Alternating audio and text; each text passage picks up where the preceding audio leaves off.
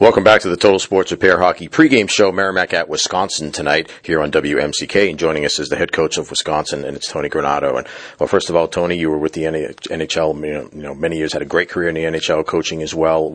What made you make the decision to come back to college and coach here at your alma mater in Wisconsin? Yeah, I, I, Wisconsin's always been in my heart. I left here in '87. Uh, uh, after I left, my brother Donnie came and played here. I had brother Robbie that came and played here, and then a cousin Kevin that played here. So for 15 straight years, we had a family member as part of the program. So, so it's always been with me. Um, I've always come back to either Madison or parts of Wisconsin uh, to spend my summers. So I've kept in touch with the the program, with the athletic program here, and uh, it's always something I've wanted to do. And timing wise, it it just worked out well. And the opportunity to work with my brother and Mark Osiecki, two guys that uh, that from a coaching perspective we've shared and and and you know been partners even though we've never been on the same bench together.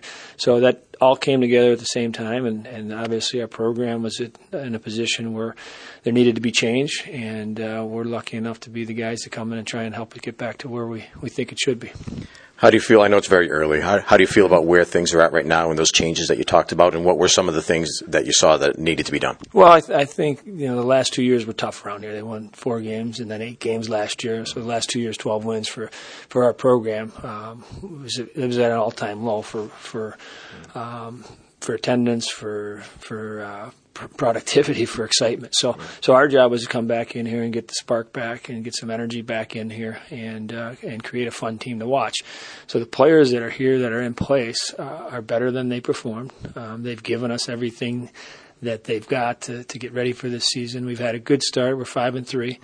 Um, every game's been exciting. Just like you guys with BC, we played BC twice and, and had two really exciting games with them uh, I think our program's coming. I don't think it's as far away uh, from being back to where we think we should be as maybe everybody thought coming when we came in. So, so uh, it's been a fun team to coach. We got a lot of uh, great offensive players that have uh, have made it exciting for our fans. Now it's important that we get our fans out here to see them and get our building back filled because it's right. it's unusual for us to have half a, half a building uh, empty and and I think the excitement's back. I think the people are starting to see it. we had over ten thousand for our northern game a couple weeks ago, and hopefully we can continue to improve on that.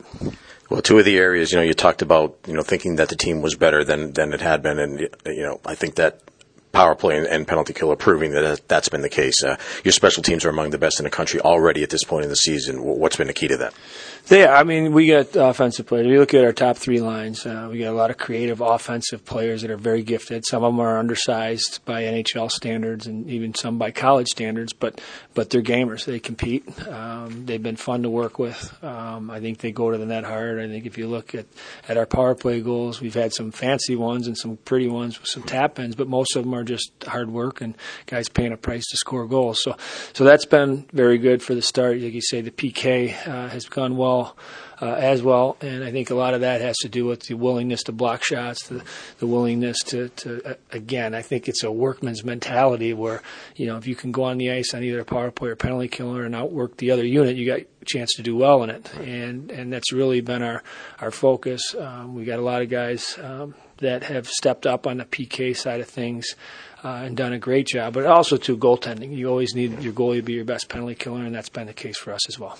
I was going to ask you about the block shots, and it seems like you know the thinking on that has kind of changed. You know, in some some circles, I guess. You know, do you go down and block the shot? You, you have the potential of taking yourself out of the play, but on the other hand, if your team can block a lot of shots, that that's a good uh, aspect to have in the penalty kill. It is, but I think positionally, you don't want to be a, a team that has to slide to block a lot of shots. If you're in position in the shooting lane, you block your shots, great. But if you're out of position and you got to desperately slide to get back to position to make that block, then generally speaking, when that shot's blocked, you're out of position. When that puck's recovered by the other team, you're yeah. you're probably uh, you know vulnerable to, to that secondary chance. So I think that's the biggest thing is is knowing your roles and responsibilities, being in the shot blocking lanes, but not being in a position where you got to dive and and and scramble to get to get a shot block. And I think that's what what a big difference is. The NHL now has been way different because now there are layers of shot blockers. They got one one guy out, you know, close to the point, and they get two or three guys behind them ready to block it as well. Right. So it's more of a, a team blocking scheme than it is an individual one. So um, our, ours is a little different here. I think we got a bigger building here, so it's a little bit harder on the PK unit, especially uh, to make sure that you're not running out of position, that you're controlled. And uh, so far, so good. Well, one of the guys we're looking forward to seeing, and I'm sure that the folks back home in Boston are looking forward to hearing about Trent Frederic, you know, first round pick of the Boston Bruins, uh, having a uh, uh, you know a terrific start to you guys already this season. How's he doing? He's great. He he's he's sustained an injury this week, so he won't be playing in, this weekend, which is too bad for yeah, both all the Boston fans and us especially. He's been outstanding. He's uh, you know, I, I heard a lot of things when he got drafted. Why, why did he jump up 15 spots or whatever when he was ranked?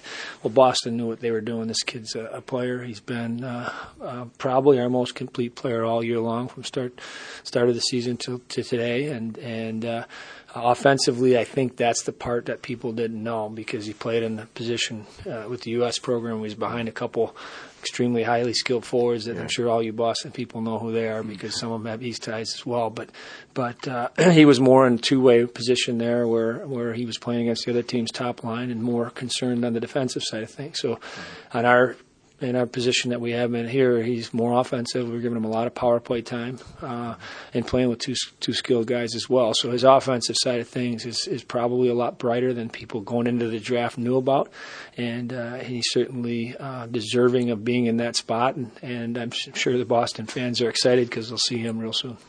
All right. Well, I know Jack Berry's going to get the start and goal tonight. He played terrific for you in the, the game against Northern. He's played well so far. Uh, tell us about him as a goaltender. Yeah, and, and, there's a guy we didn't know a whole lot about. He, he came in as a walk on. Um, we knew about Jurusik because Matty had played all the games last year, basically.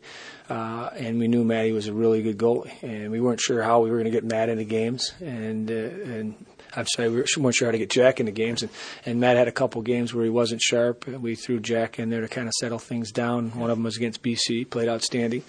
Uh, did the same thing against Northern uh, the other day, and uh, then we got him a, a start last week uh, against Northern uh, as well, and and obviously he got a shutout. So he's a calm kid. Uh, he's very uh, confident for a young kid. Uh, and when I say confident, it's not, there's not an arrogance to him. He's just nice and relaxed. He, he sits in the net and, and lets pucks come to him and, and not a whole lot of rebounds. So very controlled. So he's been a, a really big, uh, exciting, I, I don't want to say surprise. We just didn't know about him. And uh, uh, obviously, he's been real big for our team so far. All right, should be a good one tonight. How do you see the matchup and what will be important for your team tonight against Merrimack? Well, just from watching the tapes on Merrimack, they're a hard-working team. Uh, there's nothing easy out there. I think they're very well coached. Um, I think you know you got to battle for every inch of ice out there, uh, so it should be exciting. I think it's going to be a, a, series that the specialty teams will have a big factor on it uh, for sure. Uh, and obviously, I think from a college hockey perspective, when you get to see a team that you don't know a whole lot about, uh, there's some uncertainties. But I think it's going to be a real exciting game just from watching what Merrimack's done so far this year, and, and I know I know how well they're coached. It'll be be a good weekend for us.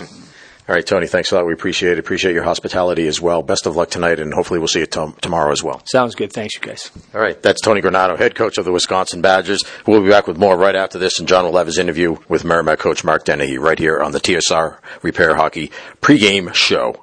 This is Warrior Hockey. Nail.